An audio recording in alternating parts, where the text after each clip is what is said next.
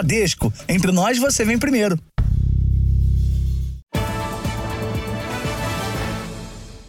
Olá, boa noite. Boa noite. Um adolescente de 16 anos morreu depois de levar um choque elétrico.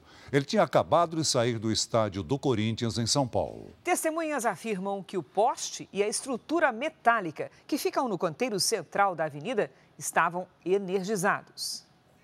As imagens mostram dois torcedores inconscientes. Eles tinham acabado de levar um choque elétrico. Uma médica que passava de carro parou para ajudar. Conseguimos conversar com um torcedor que presenciou tudo. Ele não quis se identificar e conta que a estrutura metálica ao lado de um poste de iluminação estava energizada. Foi pular, né? Tipo, encostou, grudou, ficou no chão. Pra mim ele tinha sobrevivido, né? Aí fiquei sabendo através da minha mãe que ele faleceu. O adolescente Rafael Brolese, de 16 anos, morreu depois de ser levado de ambulância para um hospital. O jovem tinha vindo de Águas de Lindóia, no interior de São Paulo, com a família, para assistir à semifinal da Copa Sul-Americana entre Corinthians e Fortaleza, na capital paulista. O outro homem que aparece sendo socorrido não teve o nome nem o estado de saúde revelados, mas é possível ver que minutos depois ele se levanta. No fim da partida, muitos torcedores atravessavam a pista e passavam por cima daquela proteção metálica em direção à estação de trem e metrô. Hoje foi feita uma perícia aqui no local. Nos próximos 30 dias, a polícia vai saber qual foi a origem da falha elétrica que provocou a morte de Rafael. Em 2018, Lucas Lacerda da Silva, de 22 anos, morreu eletrocutado durante o desfile de um bloco carnavalesco. O inquérito da Polícia Civil indiciou quatro pessoas das empresas responsáveis pelo monitoramento do evento. Elas ainda não foram a julgamento. No caso de ontem, a concessionária de energia afirmou que o poste não pertence à companhia. O Corinthians lamentou a morte do torcedor e se solidarizou com os familiares e amigos da vítima. A Prefeitura de São Paulo também lamentou a morte e disse que vai colaborar com a investigação. Veja agora outros destaques do dia. Lula se encontra com o presidente do Banco Central depois de quedas na taxa de juros. Após Supremo derrubar tese, Senado aprova projeto de marco temporal de terras indígenas. Nível sobe, Guaíba invade Orla em Porto Alegre. Na região sudeste, calorão dá lugar a chuvas e vendavais. O Brasil tem o maior número de transplantes de órgãos em 10 anos. No futebol, Vanderlei Luxemburgo não resiste à pressão e é demitido do Corinthians. E na série especial, os bastidores da reportagem em coberturas de acidentes e guerras.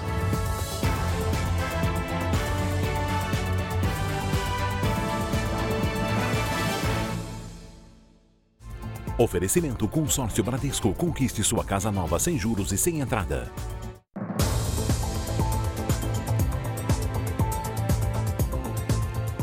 Polícia Rodoviária Federal mapeou mais de 16 mil pontos que oferecem riscos de exploração sexual a crianças e adolescentes. 11 pessoas foram presas este ano por esse tipo de crime nas estradas federais do país. O caminhoneiro não quer mostrar o rosto. Ele percorre as regiões sudeste e nordeste do país há quase 20 anos. São viagens que duram vários dias. Por isso, muitas vezes, é obrigado a dormir na estrada. E é aí que ocorrem as abordagens. Ela quando volta dormir, né? Ela batendo né, na porta do caminhão, né, perguntando se quer ter alguma relação. Um levantamento feito pelo projeto Mapear da Polícia Rodoviária Federal mostrou que as estradas nas regiões Nordeste e Sudeste são as que mais registram pontos críticos de exploração sexual de crianças e adolescentes. Em seguida apareceram as regiões Centro-Oeste, Sul e Norte. As BR 116 e 101 são as que tiveram o maior número de ocorrências. Antes de chegar na exploração sexual, de fato, normalmente uma criança e adolescente ela já passou por diversos outros tipos de vulnerabilidades, de privações. Só este ano a Polícia Rodoviária Federal já registrou cerca de 16.800 pontos que oferecem riscos a crianças e adolescentes em mais de 105 rodovias federais do país. Segundo as investigações, as áreas urbanas são as mais perigosas, principalmente os pontos de maior concentração de pessoas, como postos de combustíveis que ficam às margens das estradas. Os crimes geralmente acontecem de noite. O nosso mapeamento, nós identificamos locais de maior, maiores áreas de aglomeração de pessoas, ou seja, né, postos de serviços, onde tem ali essas pessoas presentes para fazer uso de consumo de álcool ou outras drogas ilícitas. É possível ali o aliciador levar uma criança adolescente para que ela seja explorada sexualmente. Mais de 2.800 agentes da Polícia Rodoviária Federal percorrem diferentes trechos das estradas federais. As informações são lançadas em tempo real à central da PRF em Brasília. Só este ano, 11 pessoas foram presas por exploração sexual e 15 crianças resgatadas e encaminhadas ao Conselho Tutelar. A melhor forma de você enfrentar a exploração sexual infantil é prevenir que ela ocorra, até para não gerar os traumas e todas as consequências psicológicas que isso gera para as crianças e para o seu desenvolvimento. Um laudo feito pelo Instituto de Criminalística da Polícia Civil mostrou que o motorista que atropelou o ator Kaique Brito no Rio de Janeiro dirigia abaixo da velocidade máxima permitida. Com o resultado, a polícia concluiu as investigações e o caso deve ser arquivado. As imagens divulgadas hoje mostram a reação do motorista de aplicativo e da passageira após o atropelamento.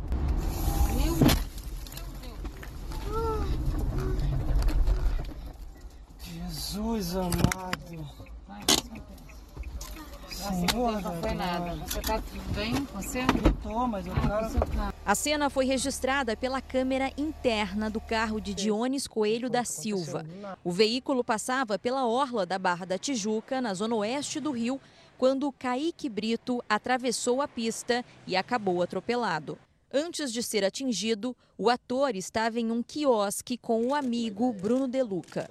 O flagrante do acidente, registrado por câmeras de segurança, ajudou os peritos do Instituto de Criminalística da Polícia Civil na conclusão do laudo. Segundo a perícia, Dionis dirigia a cerca de 48 km por hora, abaixo do limite permitido na via, que é de 70 km por hora. O laudo indica também que, pela distância da vítima, o motorista não teria condições de frear a tempo. Ele ainda chegou a frear, ele fez uma manobra à direita, mas ele não conseguiu evitar essa colisão.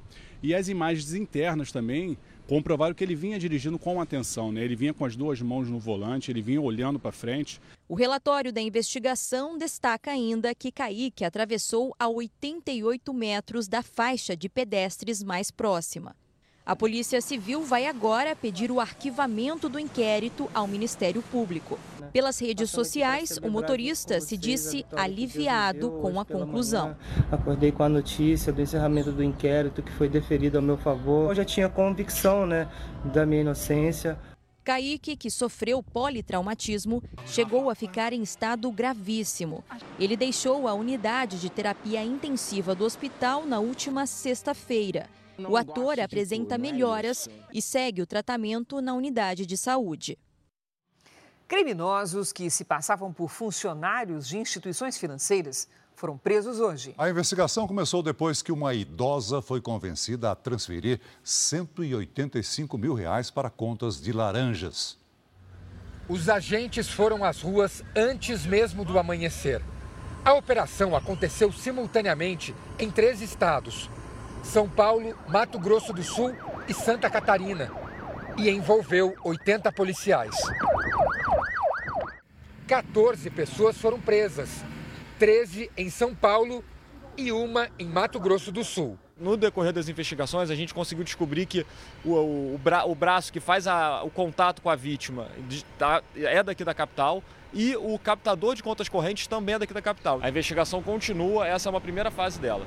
A investigação começou no ano passado, quando uma idosa de 73 anos, do interior de Goiás, percebeu que havia caído num golpe. A vítima acreditava estar falando com a central telefônica do cartão de crédito. Por isso, seguia passo a passo o que os criminosos pediam. Para supostamente testar a segurança do aplicativo, a idosa aceitou fazer mais de 15 transações bancárias e ainda deu a senha do cartão. Em poucos minutos, perdeu 185 mil reais. A perversidade do golpe é que, além dele, dele, atingir uma vítima idosa e subtrair todo o valor da conta corrente dela, eles ainda apelaram para um senso de justiça, falando que a, era um setor de fraude do banco que precisava investigar esse tipo de, de conduta e pedindo que ela contribuísse com essa suposta investigação. O dinheiro havia sido dividido em contas de laranjas. Mais de 280 delas foram identificadas e bloqueadas pela polícia. Na casa de um dos suspeitos foram encontrados 15 mil reais em espécie. A polícia ainda investiga outras vítimas que possam ter sido enganadas. Moradores de uma comunidade do Rio de Janeiro viveram momentos de tensão durante uma troca de tiros entre traficantes e policiais. Seis pessoas morreram no confronto. A câmera de segurança registra a chegada dos criminosos. Armados, eles descem dos carros e correm em direção a uma mata que dá acesso à comunidade da Cascatinha, na zona oeste do Rio. Com medo, este motorista de van interrompeu a viagem. Os caras estão aqui, ó, depois do posto de saúde, não tem como chegar na Pacuí, ó. Na semana passada, no mesmo local, outro motorista foi assaltado na região. As imagens mostram um momento em que os dois criminosos obrigam a vítima a descer do carro. Mesmo sem reagir, eles atiram para o alto e fogem com o veículo. A comunidade da Cascatinha é alvo de disputa entre criminosos. Desde o início da semana, equipes da Polícia Militar realizam operações na área. Hoje, em mais uma ação, seis suspeitos foram baleados durante um confronto com policiais do BOP, o Batalhão de Operações Especiais. De acordo com a Polícia Militar, o tiroteio começou após as equipes serem atacadas. Os suspeitos foram levados para o hospital, mas não resistiram. Um fuzil e cinco pistolas que estavam com o grupo também foram apreendidos. Existe uma disputa entre quatro facções criminosas, né? E a Polícia Militar segue atuante, é, reforçando o policiamento em todo o estado do Rio de Janeiro. A Corregedoria da Corporação também acompanha as investigações e tudo será apurado. Depois da onda de calor, a chegada de uma frente fria levou chuva e ventos fortes para a parte do sudeste.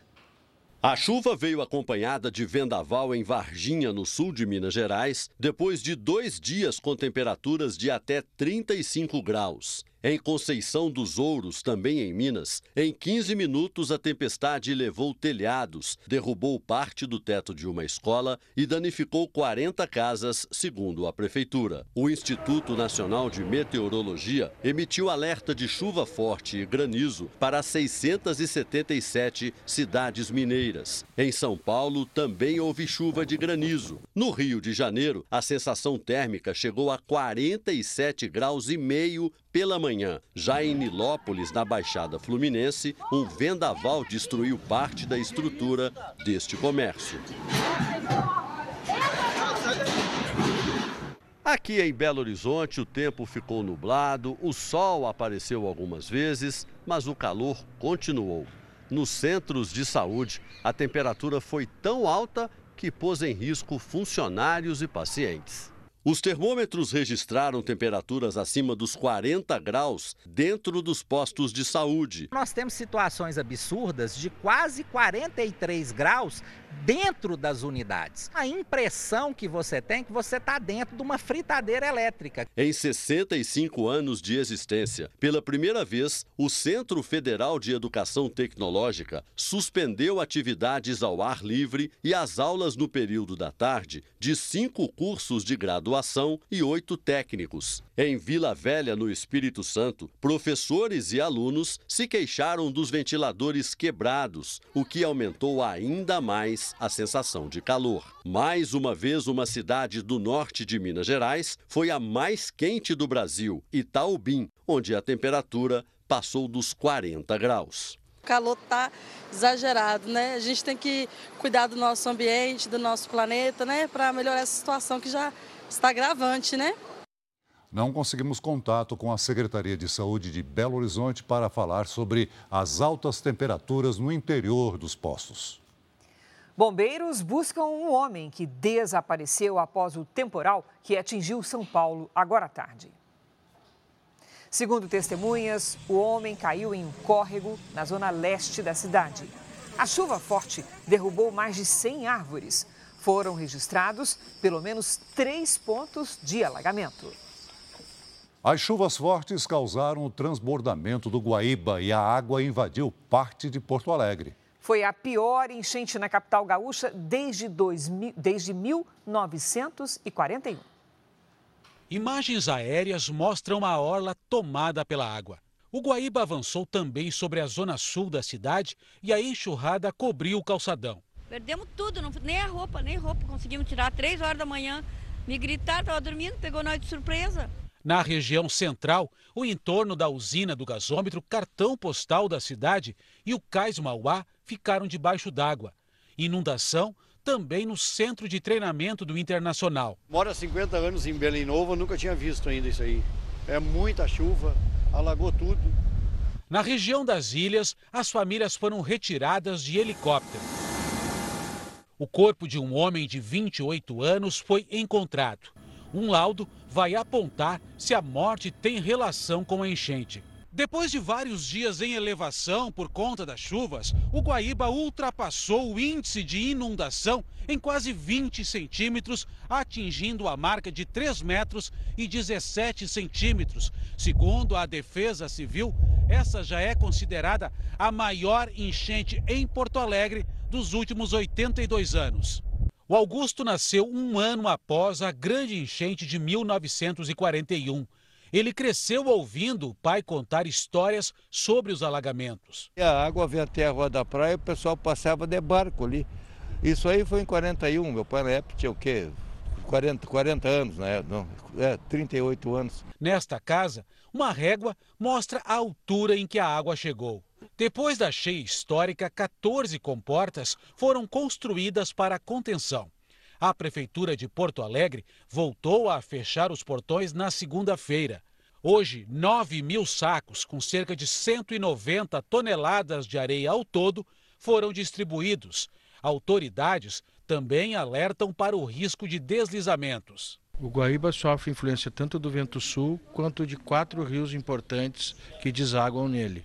É, nós estamos sob forte influência dos ventos e a perspectiva é que a partir de amanhã ou sexta-feira essa situação fique mais favorável e o nível volte a, a, baixar. As chuvas provocam estragos no Rio Grande do Sul há cerca de um mês. Hoje, o governador Eduardo Leite se reuniu com o presidente Lula em Brasília para discutir ações de prevenção e viabilizar o empréstimo de um bilhão de reais do BNDES para empresas gaúchas que foram destruídas. O presidente assinou uma medida provisória que trata especialmente sobre as operações creditícias, né? o crédito com subsídios do Tesouro para subsidiar juros e assim ajudar as empresas, eh, especialmente dos municípios em situação de calamidade. Na quinta-feira, uma comitiva do governo federal desembarca no estado gaúcho para acompanhar a situação.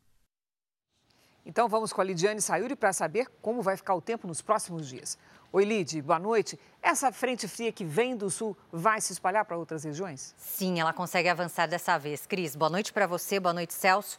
Boa noite a todos que nos acompanham. Essa nova frente fria avança pelo oceano e chega até o sul da Bahia. Neste momento, há muita nebulosidade em algumas áreas do país. Amanhã temos alerta de ressaque temporais com raios, queda de granizo e rajadas de 80 km por hora no norte do Rio Grande do Sul, em Santa Catarina, no Paraná, na faixa leste-norte do estado de São Paulo, no Rio de Janeiro, em grande parte de Minas Gerais e no Espírito Santo. Vamos ver agora o que a força dos ventos pode provocar. Olha só aqui na tela, rajadas de 75 a 86 quilômetros podem causar danos estruturais como destelhamento de casas. Se elas ficarem mais fortes entre 87 e 101, as árvores são arrancadas e os danos nas construções são maiores. Agora, acima de 101 quilômetros, os estragos são graves e uma área extensa pode ser devastada. No centro-oeste também há risco de temporais em pontos isolados. No litoral do Nordeste, a chuva é fraca e passageira. Já na região norte, a chuva pode vir mais forte com raios e ventania. Em São Paulo, quinta de tempo mais encoberto e chuva fraca a qualquer hora. O calorão dá uma trégua e à tarde faz apenas 20 graus. Na sexta, as temperaturas já sobem de novo e faz calor no fim de semana. Tempo delivery primeiro para Camila de Cambuí, Minas Gerais. Vamos lá, Camila, na nossa tela. Boa noite, Camila. Amanhã à tarde você vai sentir um alívio em relação aos últimos dias. Faz apenas 27 com possibilidade de chuva forte a qualquer hora.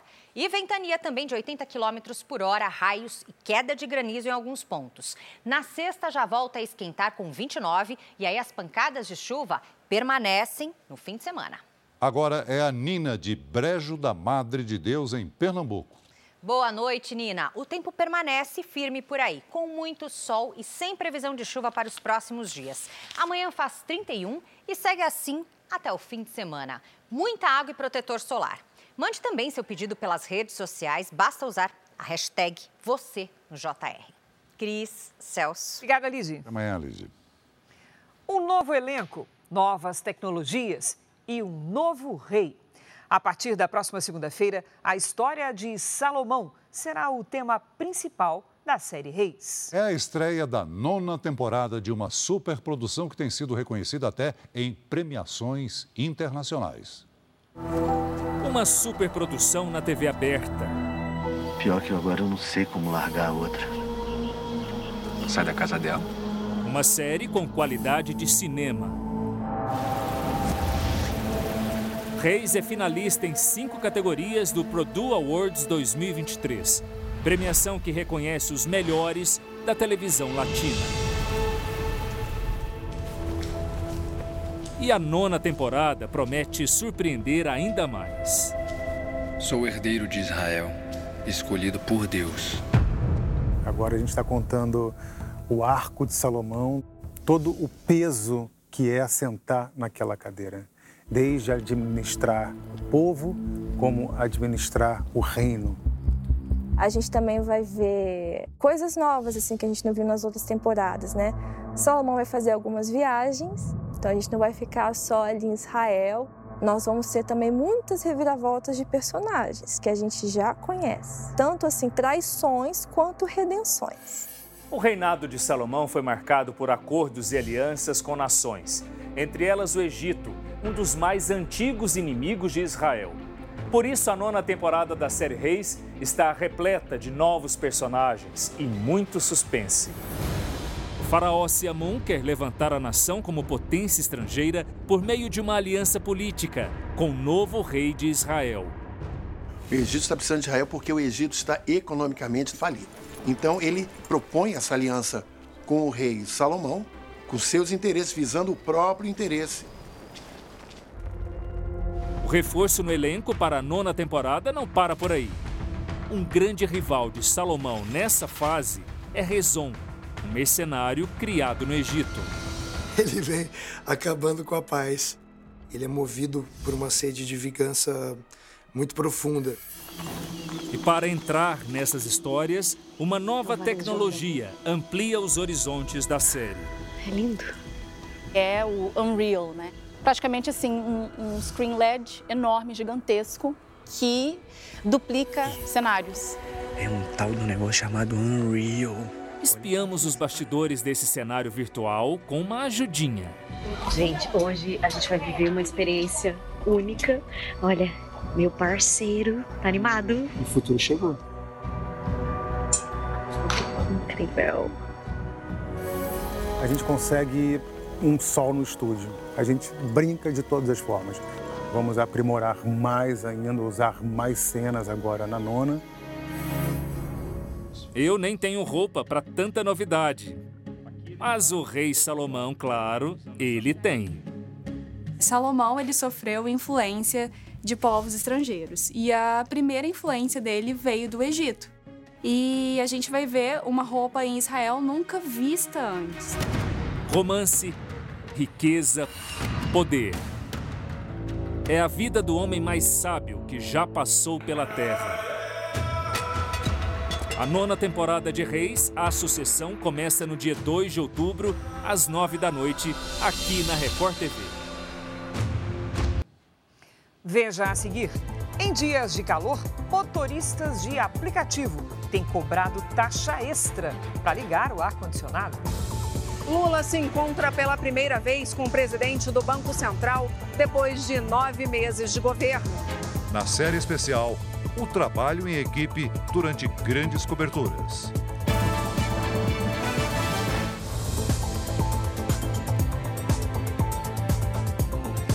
Depois de duas quedas consecutivas da taxa básica de juros, o presidente Lula se encontrou hoje com o presidente do Banco Central. Lula culpava Campos Neto de ser o responsável pelos juros altos cobrados no país. A iniciativa do encontro de hoje partiu do presidente do Banco Central. Foi Roberto Campos Neto quem pediu durante um almoço na quinta-feira passada com Fernando Haddad que o ministro da Fazenda fizesse a ponte com o presidente Lula. A avaliação foi de que o momento seria propício, já que a taxa básica de juros havia caído pela segunda vez consecutiva, o que teria deixado a temperatura mais amena no Palácio do Planalto. Desde que Lula tomou posse, ele e Campos Neto nunca tinham ficado frente a frente. Quando se reuniram no final de dezembro, no governo de transição, o clima não foi dos melhores. Desde então, Lula passou a culpar publicamente o presidente do Banco Central pela alta taxa de juros. O encontro não tem efeitos práticos, apenas simbólicos. Lula nunca lidou diretamente com o presidente do Banco Central Autônomo. Nos dois primeiros mandatos como presidente, o Banco Central era diretamente ligado ao Ministério da Fazenda. A avaliação aqui no Planalto é que este encontro é uma maneira de demonstrar o compromisso do governo federal e do Banco Central com as pautas econômicas do país. Hoje, mais cedo, na Comissão de Finanças da Câmara dos Deputados, Campos Neto disse que, mesmo que não consiga zerar o déficit nas contas públicas no ano que vem, o governo precisa se esforçar para cumprir a meta estabelecida no orçamento. Apesar de todo mundo entender a dificuldade de atingir a meta e de ser muito difícil cortar gastos, não só agora nesse governo, mas estruturalmente tem sido difícil cortar gastos, é importante persistir. Então, aqui a nossa mensagem é de persistência, acho que está bem alinhado com o que o ministro Haddad tem dito. A gente acha que esse é um caminho é, é, bem. É, bem promissor. Duas cerimônias também aconteceram nesta quarta-feira no Planalto. Uma para marcar a permissão de que sejam realizados leilões de transmissão de energia. A previsão é de que sejam investidos quase 16 bilhões de reais em obras elétricas na Bahia, Pernambuco, Sergipe, Rio de Janeiro, Minas Gerais e Espírito Santo, com foco na transição energética. O Brasil pode ser efetivamente não, não acho que seja ufanismo da minha parte, mas aquilo que a Arábia Saudita significou para o combustível fóssil no século XX e nesse primeiro quarto do século XXI, o Brasil pode significar para o mundo na questão da transição energética. Lula também lançou uma nova fase do novo PAC, o Programa de Aceleração do Crescimento. Nessa etapa, vão ser liberados mais 65 bilhões de reais. Estados e municípios poderão se inscrever em projetos ligados a diversas áreas, como infraestrutura, educação e segurança. Por favor, prefeitos, companheiros, prefeitas, se inscrevam. Coloque a sua obra, coloque o seu desejo e vamos ver se a gente não tem nesse país nenhuma cidade sem uma obra. Porque antigamente as pessoas achavam que o dinheiro deveria ficar todo no governo federal ou no governo estadual e os prefeitos ficaram mendigando, sabe, uma migalha. Com temperaturas acima dos 30 graus, o deslocamento nas metrópoles brasileiras se torna um sofrimento. Muitos ônibus não têm ar-condicionado e até alguns motoristas de aplicativo têm cobrado uma taxa extra para ligar o equipamento.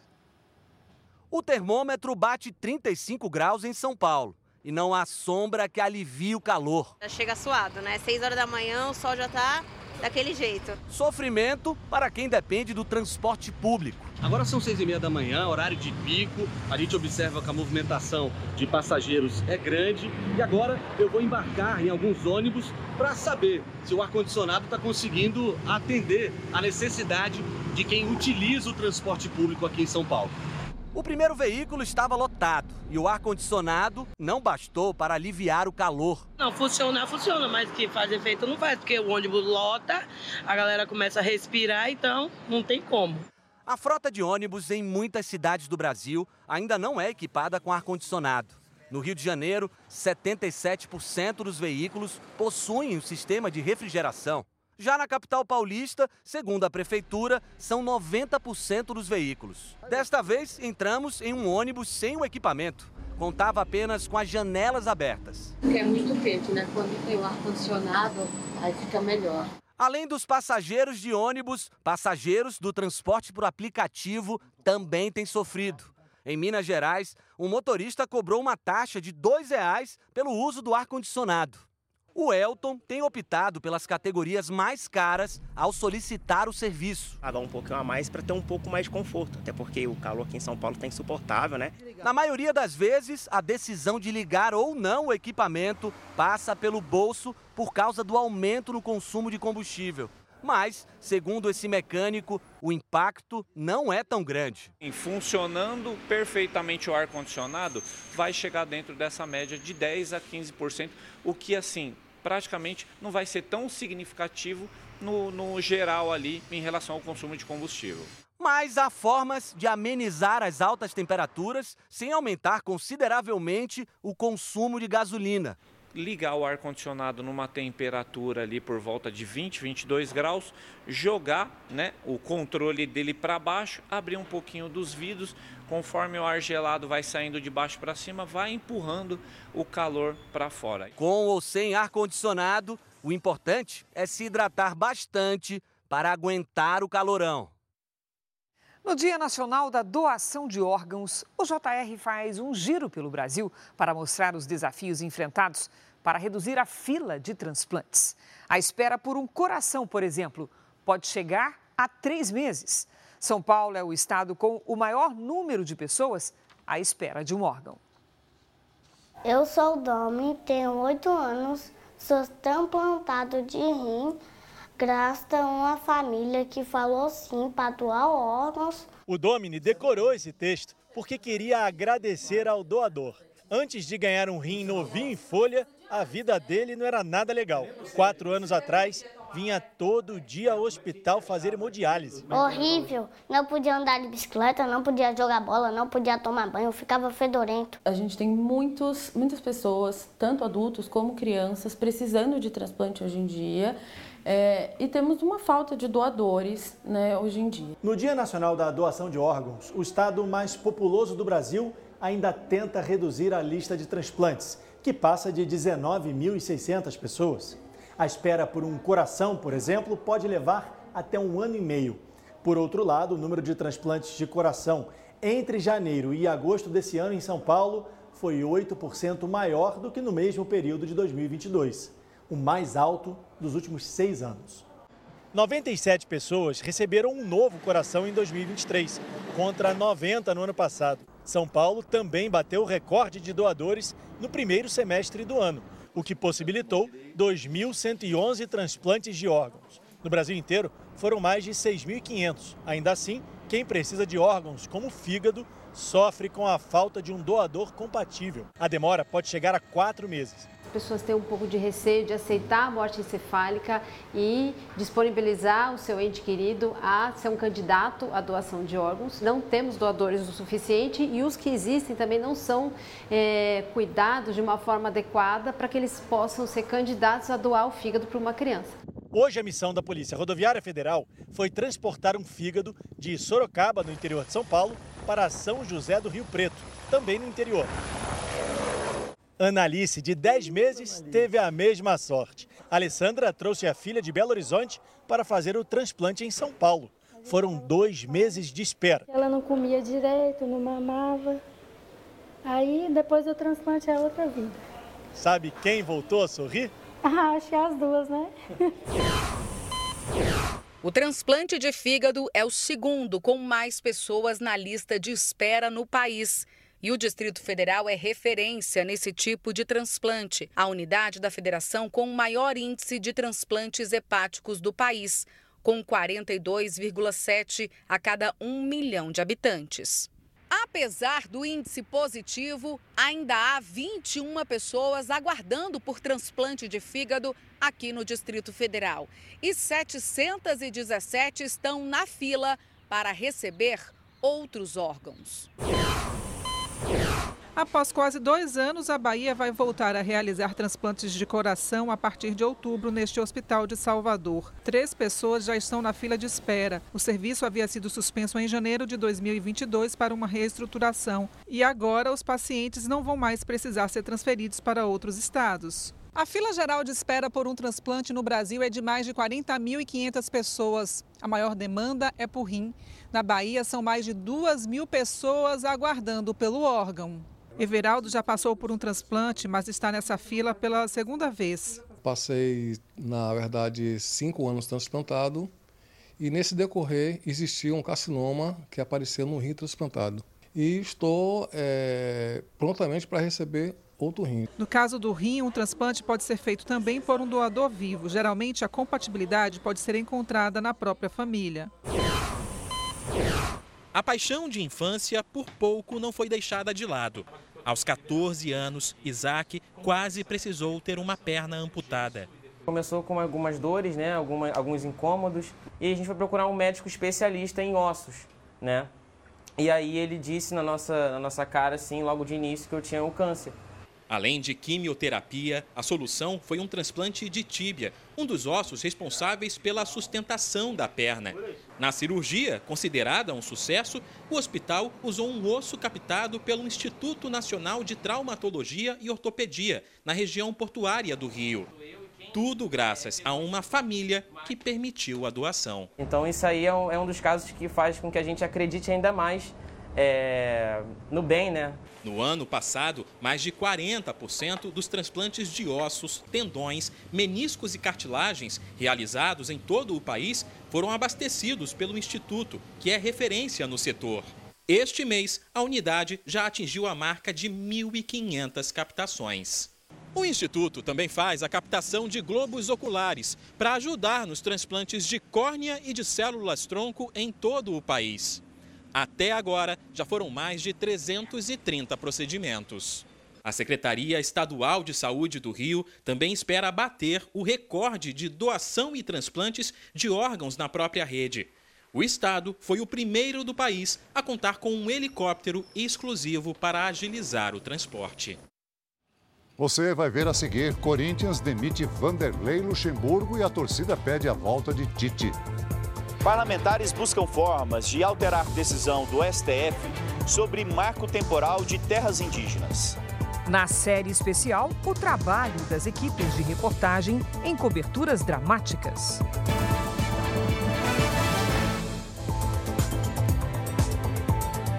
O Senado aprovou hoje o projeto que cria um marco temporal para a demarcação de terras indígenas.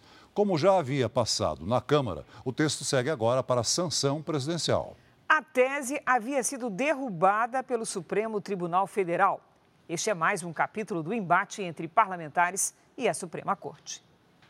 A reação na Câmara dos Deputados vem principalmente das frentes parlamentares da agropecuária e evangélica. A bancada ruralista é a mais irritada por causa da derrubada pelo Supremo Tribunal Federal do marco temporal. A tese permitia aos povos indígenas reivindicar apenas áreas que ocupavam ou já disputavam na data da promulgação da Constituição, em 5 de outubro de 1988. Para reestabelecer um marco temporal, uma proposta já aprovada na Câmara passou hoje pelo Senado e segue para a sanção presidencial.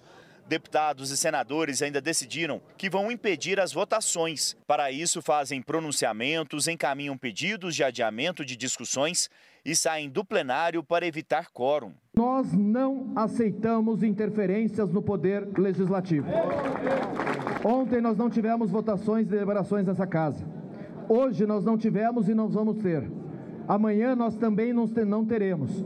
E isso é uma obstrução. As obstruções ainda podem atrapalhar o governo, que precisa aprovar até o início de outubro a medida provisória que cria o programa Desenrola de renegociação de dívidas.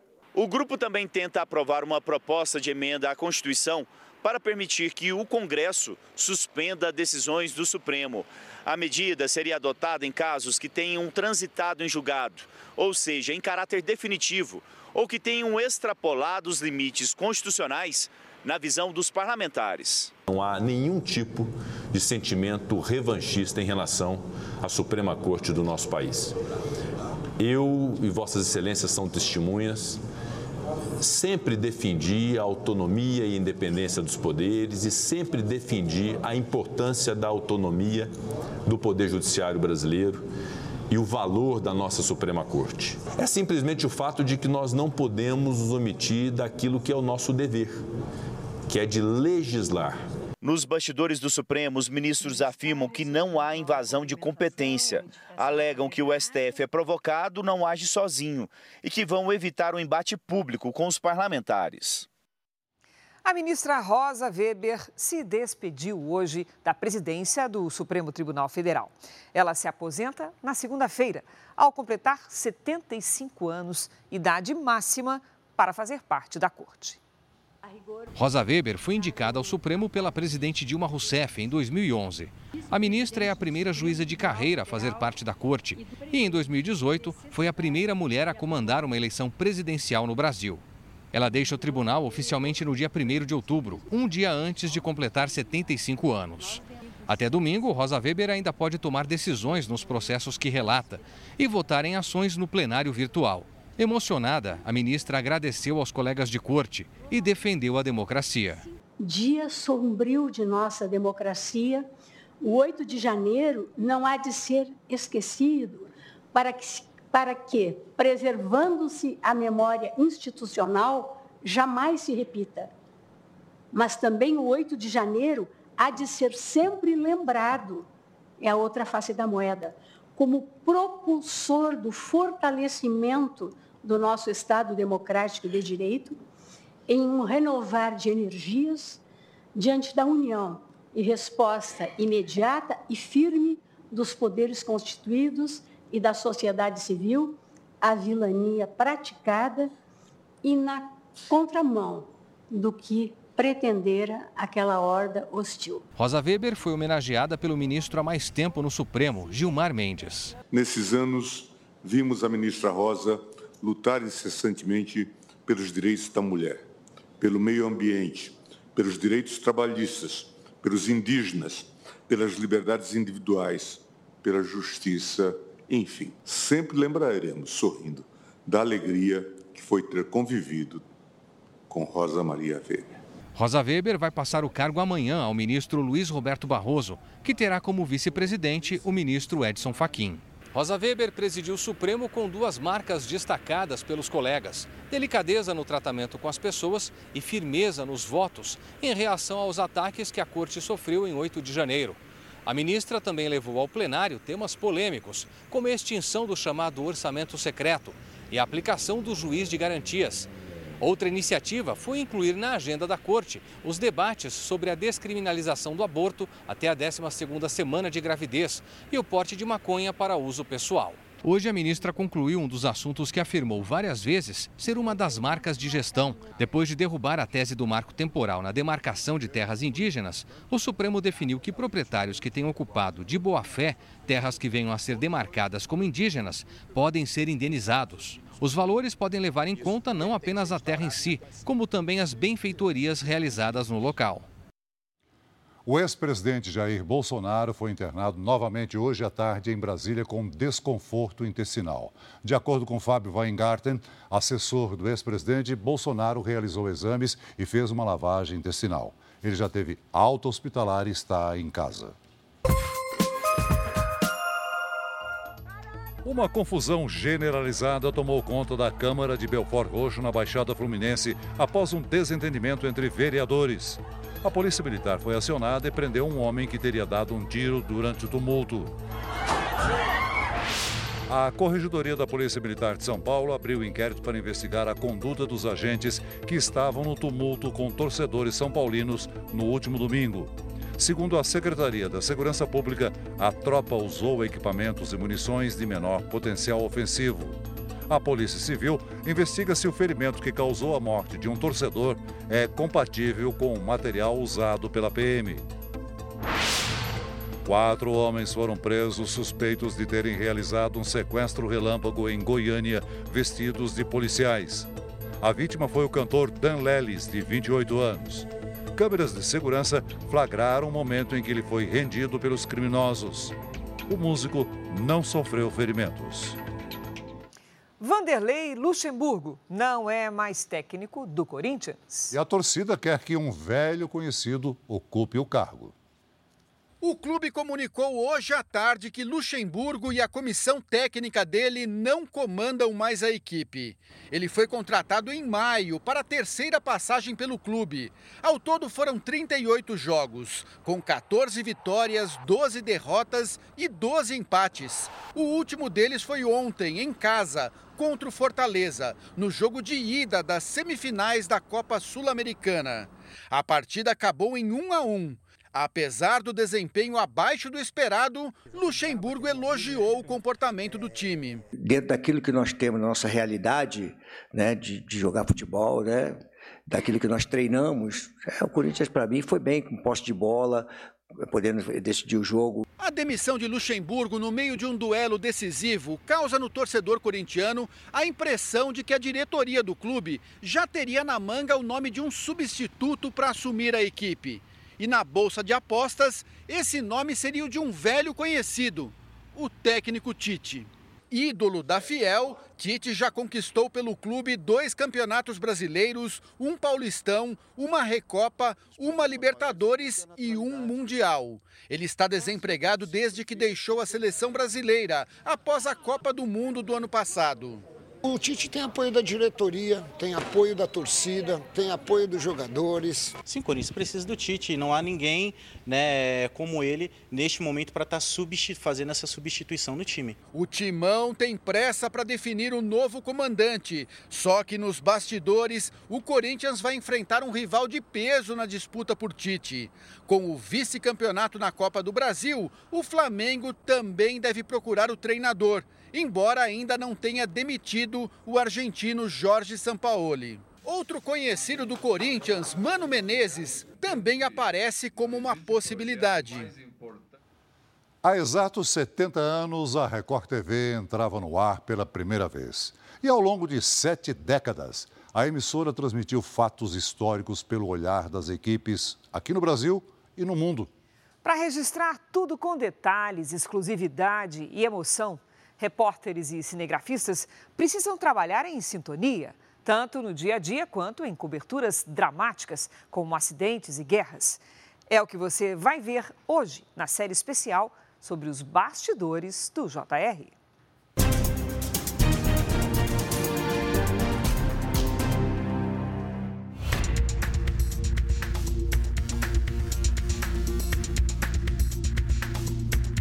vai entrando, Colômbia dentro. Vamos lá.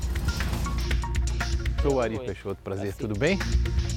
O papel de um jornalista, de um repórter, é ser uma espécie de investigador. Né? Ele tem que apurar todos os detalhes que possam, digamos assim, ilustrar né, a dimensão do fato ou da informação que ele está veiculando.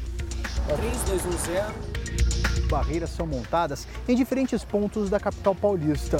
Você não pode conceber ser repórter sem saber quais são as notícias do dia, o que preocupa as pessoas naquele dia. Oi, bom dia.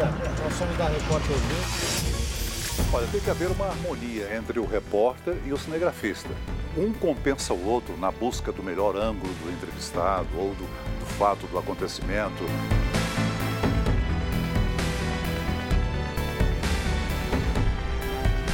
A gente precisa é, tentar transmitir o que a gente apurou, o que os colegas apuraram. Então é uma tarefa difícil. Há notícias muito graves, é, há coisas muito violentas a noticiar.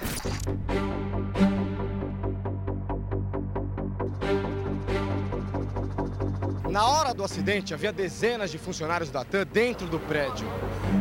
Um grande risco para o trabalho dos bombeiros é o reservatório de combustíveis do posto de gasolina. Num desastre desse, você tem que ter um cuidado muito grande de dar a dimensão para pessoas parentes que estejam, digamos assim, diretamente ligadas ao, ao, acidente. Então tem que ter uma responsabilidade muito grande de como é que você passa essas informações.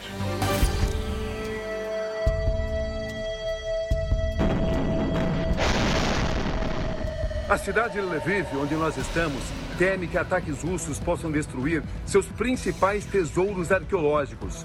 Pleno século XXI, uma guerra eclodir no coração da Europa. Foi um choque, continua sendo um choque. O que a gente vê ali no canto, ó, aqueles círculos cor verde-oliva, são minas terrestres que acabaram de ser desativadas pelo exército ucraniano.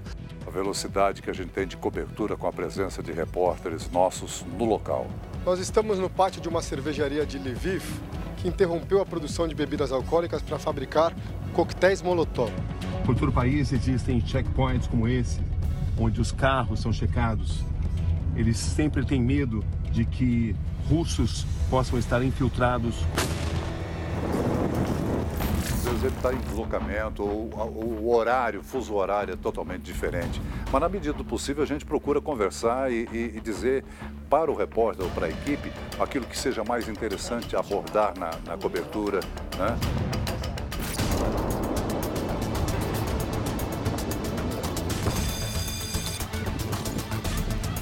Quando houve a explosão lá no porto em Beirute, é, foi um grande choque aqui na redação. Nós tínhamos uma edição pronta e fizemos outra. Eu telefonei para Beirute, para um ex-embaixador, e ele me colocou para falar com uma pessoa que tinha sido o alvo da explosão. E nós gravamos aquele depoimento e nós botamos no ar. A segunda explosão que me empuja e caigo redondo no piso, mulheres, homens, gente orando. Então, essa é a grande emoção de fazer jornalismo ao vivo, sentada na bancada do Jornal da Record.